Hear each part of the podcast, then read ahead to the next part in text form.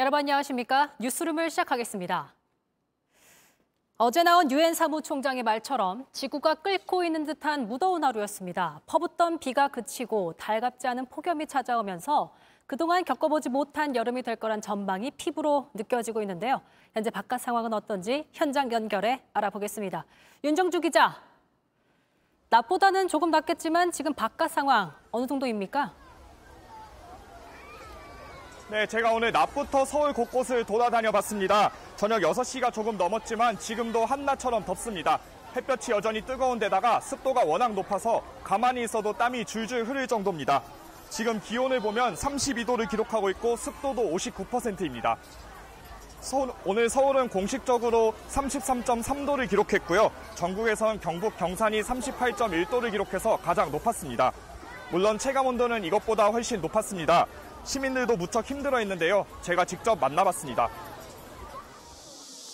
쉴 새 없이 부채질을 합니다. 선풍기도 대봅니다. 물가에 발을 담가봅니다.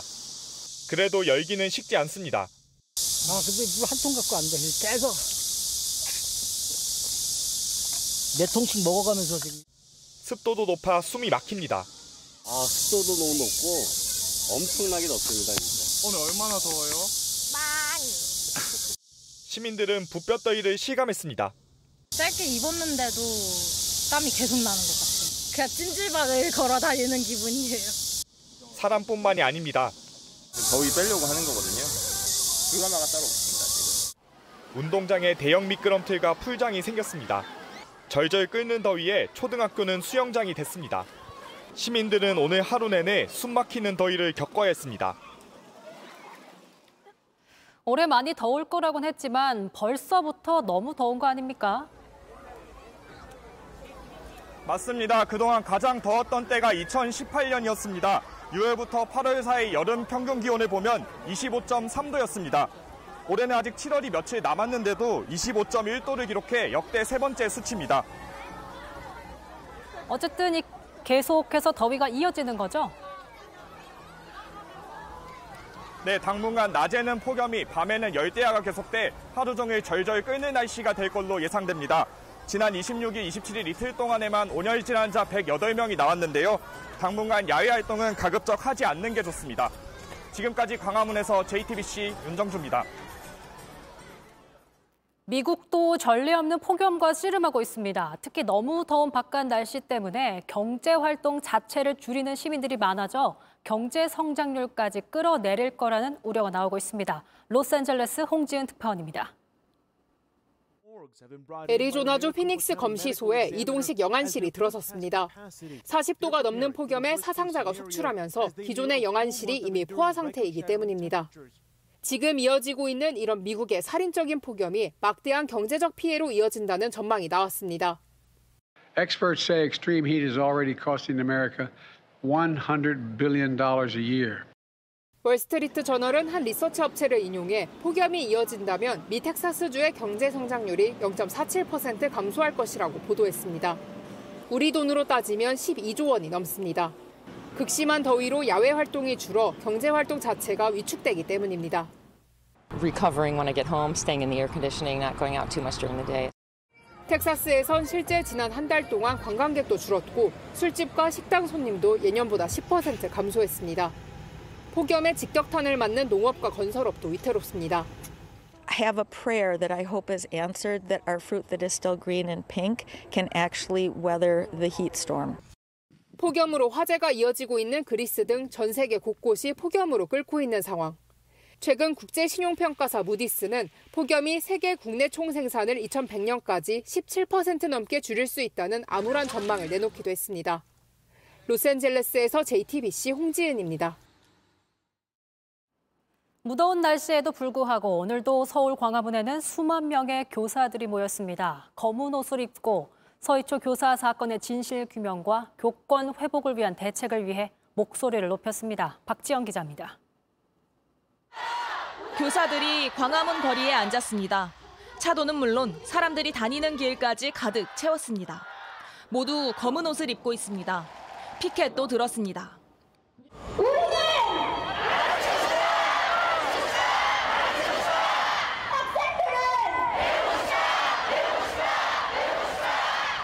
서희초등학교 2년차 교사의 사망을 추모하기 위해서 모였습니다.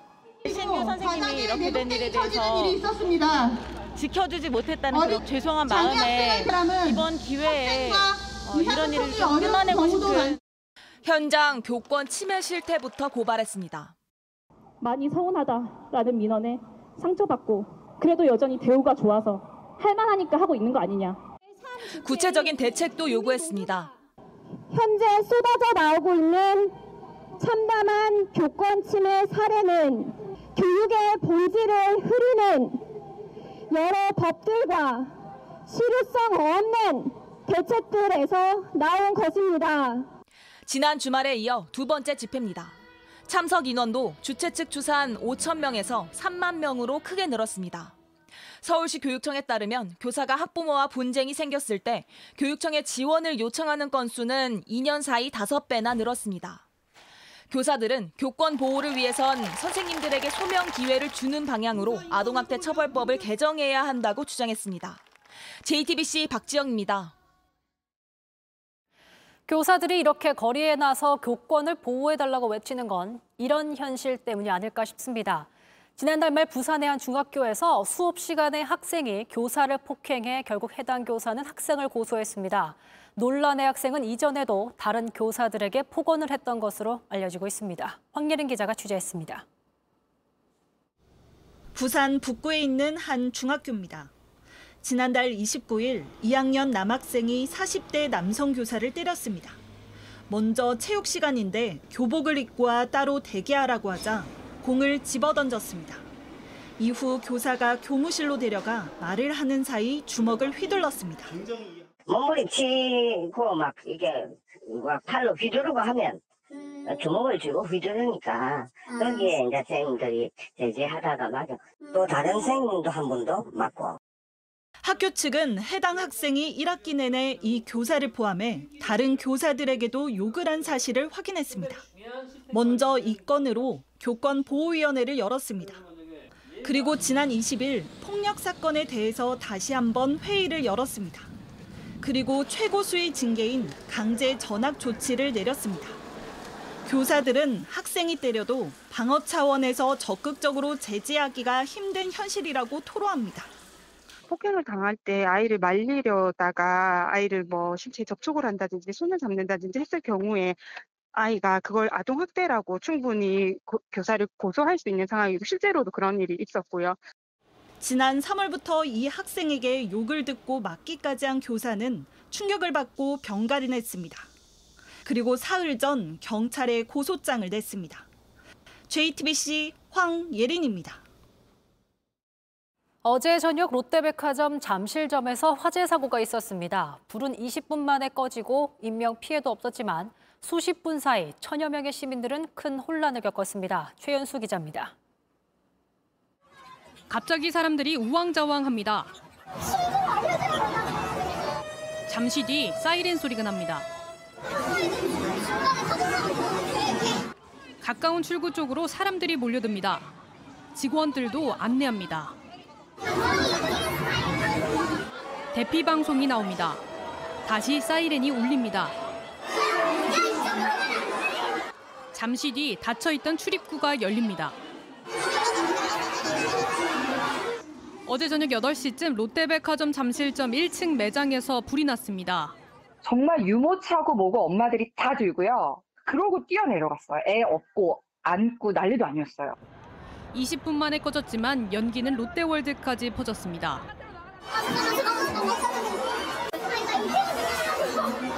천여 명이 대피했고 인명 피해는 없었습니다.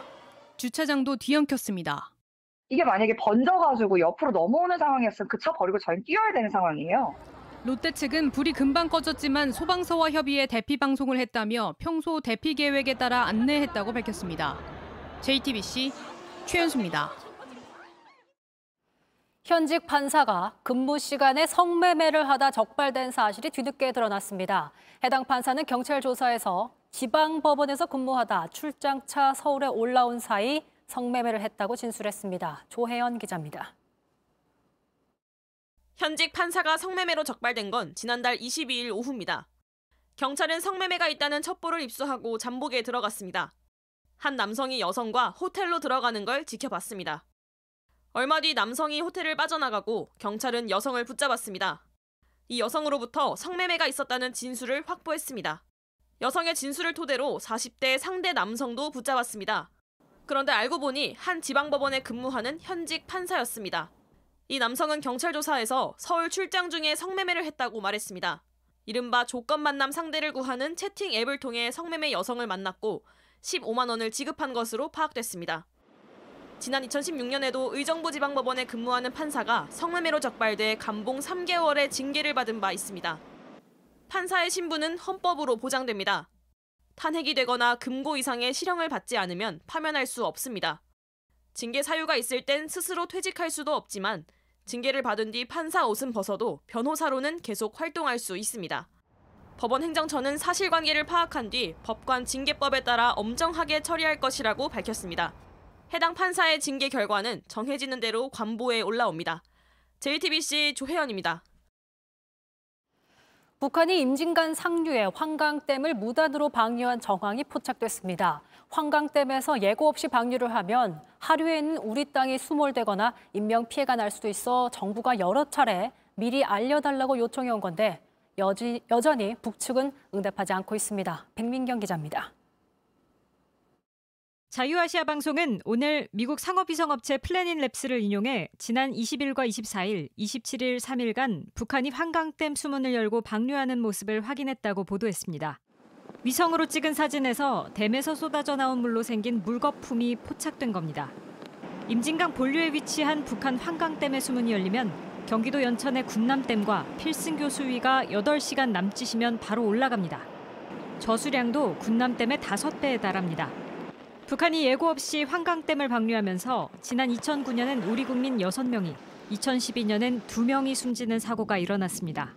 올해도 통일부는 지난달 30일부터 북측의 환강댐 방류 시 미리 알려달라고 요청해 왔습니다. 댐 방류 시 우리 측에 미리 통보해 줄 것을 공식 요청한 바 있습니다. 피해가 발생하지 않도록 북측이 성의 있는 조치를 취해 줄 것을 다시 한번 이 자리를 빌어 촉구하는 바입니다. 하지만 북측은 어떤 응답도 하지 않고 있습니다. 통일부는 아직까진 필승교의 수위가 높지 않아 별다른 피해는 없었다고 밝혔습니다. JTBC 백민경입니다. 윤석열 대통령이 다음 달 18일 미국에서 열리는 한미일 3국 정상회의에 참석합니다. 세 나라 정상이 국제회의가 아닌 자리에서 따로 만나는 건 이번이 처음으로 미국 대통령 별장인 캠프 데이비드에서 1박 2일 동안 진행될 예정입니다. 대통령실은 핵심 가치를 공유하는 세 나라 간 협력을 새로운 수준으로 발전시켜 나갈 수 있는 중요한 전기가 될 것이라고 밝혔습니다. 이번 주부터 전세금 내줄 돈이 부족한 집주인들은 보증금 반환 대출을 받을 수 있게 됐습니다. 세입자의 보증금을 지켜주기 위해 금융당국이 대출 규제를 풀어준 건데요. 하지만 집이 여러 채인 집부자까지 혜택을 받는 건 문제라는 지적도 나옵니다. 오원석 기자가 취재했습니다. 60대 김모 씨는 2년 전 경기도 남양주의 아파트를 전세 보증금 5억 8천만 원에 세놓았습니다. 그때 당시 집값이 오를 대로 올랐기 때문에 전세금도 집값에 대비해서 전세금이 나오는 거잖아. 그런데 2년 새 전세값이 크게 떨어지면서 이번에 새로 들어올 세입자와는 4억 원에 계약했습니다. 하지만 떨어진 전세금을 충당할 정도의 현금은 없었습니다. 그러니까 1억 8천을 앞이 캄캄하더라고. 1금융권 은행권에 가니까 TSR이 걸려서 안 된대. 날짜는 돌아오고 난리가 난 거지. 결국 김 씨는 이금융권인 보험사에서 높은 이자로 돈을 빌려 전세금을 내줬습니다. 이렇게 이금융권 대출이라도 받으면 다행이지만 그마저도 요건이 안 돼서 세입자에게 보증금을 제때 줄 수 없다고 통보하는 집주인이 적지 않습니다. 이러자 금융당국은 앞으로 1년 동안 대출 규제를 풀어서 집주인이 전세금 하락분만큼 은행에서 빌릴 수 있도록 했습니다. 다만 다음 세입자를 구하지 못할 경우엔 1년 안에 구한다는 조건으로 이전 세입자의 보증금만큼 빌려줍니다. 세입자를 구하지 않고 본인이 전세 놨던 집에 들어가 살아도 대출을 받아 이전 세입자의 보증금을 돌려줄 수 있습니다. 하지만 다주택자에 과도한 혜택을 주는 게 아니냐는 지적도 있습니다. 집이 몇 채인지 관계없이 대출해주기 때문입니다. 다주택자 같은 경우에는 본인들이 빨리 이제 감- 감당해야 되거든요. 주택을 일정 부분 빨리 정리해 나간다든지 정부가 인위적으로 개입해서 가격을 자꾸 떠받치는 그런 역할을 하거든요. 또 가뜩이나 위험 수위인 가계부채를 더 늘릴 거란 우려도 나옵니다. JTBC 오원석입니다. 정당 현수막이 무제한으로 허용되면서 요즘 거리에서 이런 현수막 정말 많이 보입니다. 불편하고 위험하다는 비판까지 나오는데 정작 법을 정비하겠다던 국회는 손을 놓고 있습니다. 유정화 기자가 보도합니다. 전신주 사이마다 현수막이 빼곡합니다. 시야를 가릴 정도로 낮게 걸린 곳도 있습니다. 불편을 호소하는 민원이 끊이지 않으면서 인천시는 이달부터 자체 조례를 제정해 철거에 나섰습니다. 선거구별 4곳 이내 지정 게시대에만 설치하고 혐오와 비방 내용이 없어야 한다는 규정도 뒀습니다. 오가는 사람들이 많은 사거리에는 이렇게 어김없이 정치 현수막이 걸려 있습니다. 지정 게시대가 아니기 때문에 곧 철거될 예정입니다. 시민들은 현수막 철거를 환영합니다. 지저분하게 많이 붙어 있고 다 자기 당만 옳다고 억지 쓰는 소리 같은 것도 있고 그래서 그런 게 조금 불편하더라고요. 전국 시도지사들도 정당 현수막만 무제한 허용돼선 안 된다는 결의안을 채택했습니다. 다만 행정안전부는 상위법에 근거가 없는 시 자체 철거 조례는 위법이라며 대법원에 제소한 상태입니다. 법이 개정되기 전까지는 정당하고 지자체에서 적극적인 협조가 필요하겠고요. 보다 실효적으로 정당 현수막을 관리하기 위해서는 5개 광고물법이 국회에서 조속히 개정될 필요가 있습니다. 무질서한 현수막을 앞다투어 정비하겠다던 국회는 감감무소식입니다. 지난 5월 상임위 회의 때 현수막 개수 규제가 정당 활동의 자유를 제한하는 측면이 있다는 검토 의견이 나온 뒤에는 논의가 멈춘 상태입니다.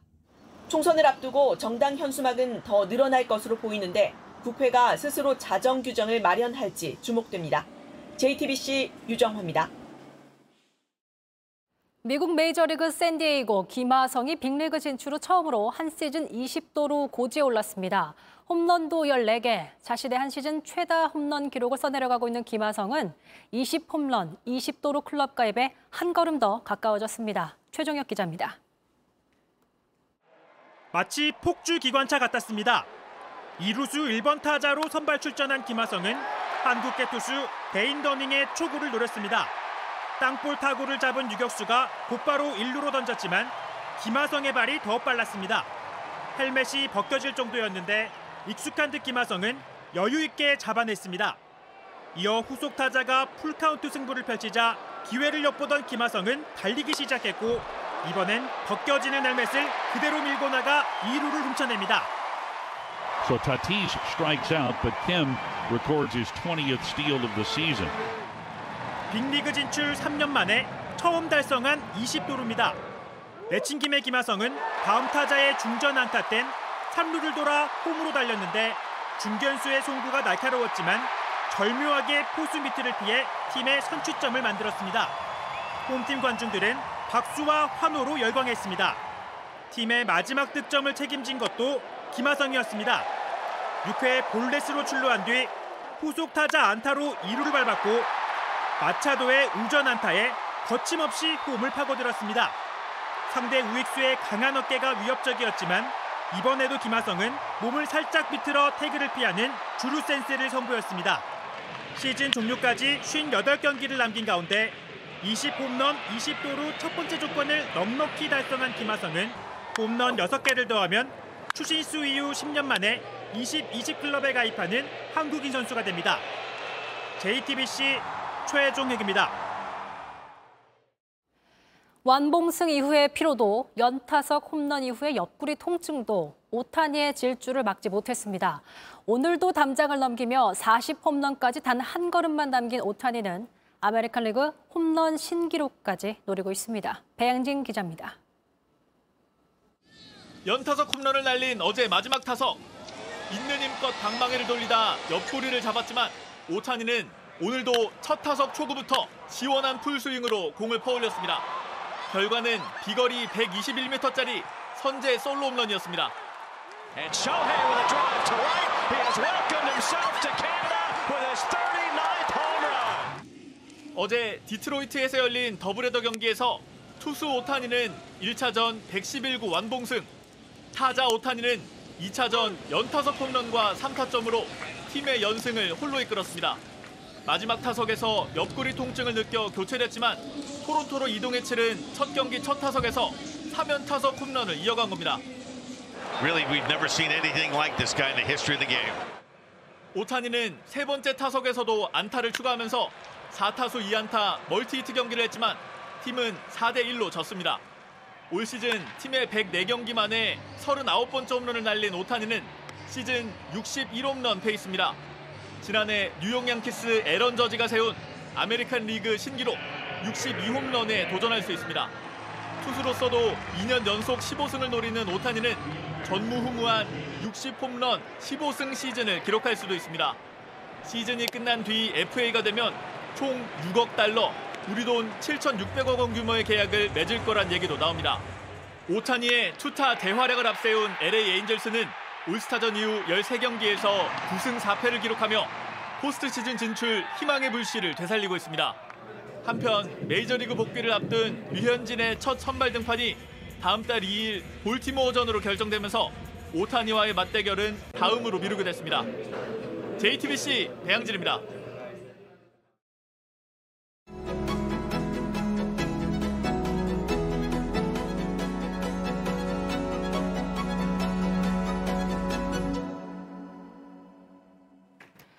올해로 6.25 전쟁 정전 협정을 맺은 지 70주년이 됐습니다. 조금씩 잊혀가는 참혹했던 당시를 그 전쟁의 의미를 기억하기 위해 앞장서는 꼬마 외교관이 있습니다. 참전 용사의 손녀라 불리는 캠벨 에이샤 양을 만나보겠습니다. 안녕하세요. 안녕하세요. 반갑습니다. 아, 너무 환하게 웃어주시니까 너무 반갑습니다. 제가 앞서 소개해드렸지만 캠벨 에이샤 정말 멋진 이름이라고 생각했습니다. 한 번 들으면 사실 잘 입- 쉽게 잊혀지지 않을 것 같은데 이름에 또 뜻이 있더라고요. 아, 네, 맞아요. 에이시아가 아시아 대륙에서 아시아를 딴 건데요. 네. 아시아 대륙이 엄청 크고 사람이 많잖아요. 그래서 또 어원에서 일출이라는 뜻이 있더라고요. 그래서 세상을 따뜻한 빛으로 환하게 밝혀주리라라고 엄마가 그런 소망을 담아서 지어주셨다고 해요. 아, 정말 캠벨 양의 모습과 잘 어울리는 그런 이름이 아닐까 이런 생각을 했습니다. 앞서 이제 참전 용사의 손녀라 불린다라고 소개해드렸는데 실제로 참전 용사의 손녀는 아닌 걸로 제가 알고 있습니다. 네, 맞아요. 참전 용사님의 손녀는 아닙니다. 네, 별명이죠. 아, 그럼 어떻게 해서 그 별명이 생기게 된 건지 또 설명해 주실래요? 어, 초등학교 3학년 때부터 6.25 전쟁 참전용사님들이 오시는 곳이든 어디든 갔거든요. 네네. 또 간첩 편지도 드리고 이제 연락도 주고 받고 그러다 보니까 참전 용사님들께서 직접 저를 한국에 있는 손녀다라고 소개해 주시는 거예요. 아. 그래서 그때 이후로 참전 용사님들의 손녀라고 불리게 된 것 같아요. 지금까지 정말 많은 참전 용사분들을 만났을 것 같은데 네. 음. 그중에 좀 특히나 좀 기억에 남는 참전 참전 용사분의 이제 사연이 있을까요? 사실 모든 분들이 다 기억에 남습니다. 어, 제일 처음에 만난 2016년도 용산전쟁 기념관에서 만난 찰스 윗월 미국 참전 용사님도 계시고 허만 할아버지, 허만 텐셀덤 그리고 알버트 클라인 할아버지도 계시고 또 갑자기 건강상의 문제로 연락이 끊긴 데니스 무어 캐나다 할아버지도 계시고요. 네. 그리고 또 Turn Toward 부산이라고 11월 11일에 진행되는 행사가 있는데요. 그것을 처음으로 제안하신 벤슨 코니 할아버지 캐나다 분도 계십니다. 네, 와. 다 말씀드리고 싶었어요. 와 정말 숨차게 얘기하지만 그럼에도 또박또박 얘기할 수 있는 건 정말 기억하고 있기 때문에 저렇게 얘기할 수 있는 거구나 생각이 들어서 제 진짜 얼마나 친 할아버지 같은 분들이세요. 네, 정말 애정이 느껴집니다. 이렇게 6.25 전쟁 참전 용사들도 많이 뵙고 네. 어, 6.25 전쟁에 대해서도 공부를 많이 하다 보니까 예전엔 알지 못했던 하지만 새롭게 알게 된 네. 사- 사람들에게 꼭 좀 알려주고 음. 싶은 요것만큼은 좀 기억하셔라. 이런 거 모르셨죠? 이런 게 있을까요? 많은 경험을 통해서 알게 된 것은 이 6.25 전쟁 참전 용사님들은 알지도 못하는 나라에 와서 음. 다른 사람의 가족도 아닌 그냥 다른 사람의 자유와 평화를 지켜주기 위해서 목숨을 바쳐 싸우신 분들이잖아요. 네. 근데 그분들도 모두 누군가의 오빠, 아들, 음. 자식 이잖아요. 그래서 그 점을 꼭 기억하고 그냥 역사 속의 인물이 아닌 그분도 누군가의 자식이었다라는 그 사실을 꼭 기억했으면 좋겠고 또 조금의 시간을 내셔서 한 분의 이야기라도 꼭 그런 배워갔으면 좋겠습니다. 음, 그런 개인 개인의 이야기를 좀 듣고 알아가면 네. 좀더 많이 와닿기 때문에 네, 6.25 전쟁의 그런 팩트나 숫자도 중요하긴 중요하지만 네. 네, 조금이라도 살아계실 때 참전 용사님들의 이야기를 직접 기억하고 알리는 게 진짜 중요하다고 생각합니다. 그렇군요. 부산 토박이라고 알고 있습니다. 네. 갑자기 궁금해지는 게 네. 어, 에이샤 양은 국제시장 이라는 영화를 본 적이 있습니까? 네.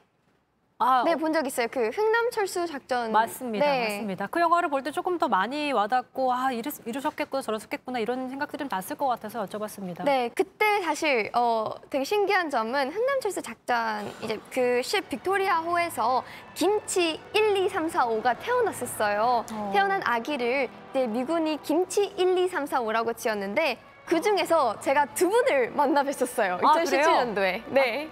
김치라 불렸던 분들을 이제 만나신 거예요? 네, 오. 제 기억으로는 김치 2, 김치 5였던 걸로 기억합니다. 와. 초등학교 3학년 때 일이라. 모르는 게 없어요. 정말 놀랍습니다. 자, 지난해 프랑스에서 열린 2030 부산 네. 세계 박람회 3차 경쟁 프레젠테이션에서 연사로 또 참여를 해서 활약을 했습니다. 한 인터뷰에서 음, K 중딩의 힘을 보여주고 오겠다는 마음이었다라고 네. 하는 게전 굉장히 재밌었습니다. K 중딩의 힘 제대로 보여줬습니까? 네, 지금은 K 고등이 되었지만 네. 작년에는 K 중딩이었으니까요. 중딩의 위험을 보여주겠다는 마음으로 이제 좀 떨리기도 했지만 네. 그래도 한 분 한분 저희 부산에 대한 내용을 다 집중하게 만들겠다라는 그런 마인드로 딱 한 분 한 분 다 쳐다보면서 얘기를 네. 했어요. 그래서 저희 할 때 한국 할 때 제일 반응이 좋았던 것 같아요. 자, 얘기를 좀 쭉 들어봤는데 마지막으로 이제 6.25 전쟁 정전 70주년. 네. 어, 사실 멈춰 있는 전쟁이다 보니까 의미가 참 있습니다. 전 세계에 있는 참전 용사 네. 분들께 혹은 시청자 여러분들께 당부하고 싶은 얘기가 있다면 뭐가 있을까요? 일단 한번 참전용사님들께 어, 한국 참전용사님들을 위한 한국어 버전과 영어 버전 꼭 말씀드리고 싶었거든요. 이렇게 네. 뉴스에 나오니까. 네. 여러분 덕분에 제가 태어날 수 있었고 자유 속에서 평화를 누리며 살 수 있었습니다. 정전 100주년, 150주년이 되어도 여러분들의 이야기와 희생이 잊혀지지 않도록 최선을 다하겠습니다. Please know that your sacrifices will never be forgotten. And you are the heroes in the hearts of all Korean people.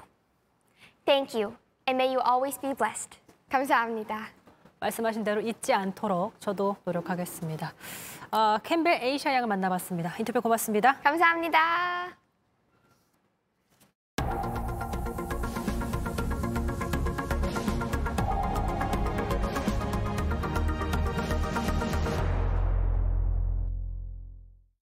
끝으로 날씨입니다.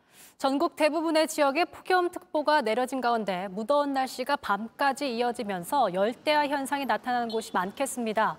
무더위는 일요일인 내일도 계속되며 내일 아침 기온은 22도에서 26도로 오늘과 비슷하겠고 낮 기온은 35도 안팎을 오르내리겠습니다. 대기 불안정으로 일부 지역에선 강한 소나기도 예상되고 있습니다. 뉴스룸이 준비한 소식은 여기까지입니다. 시청해주신 여러분 고맙습니다.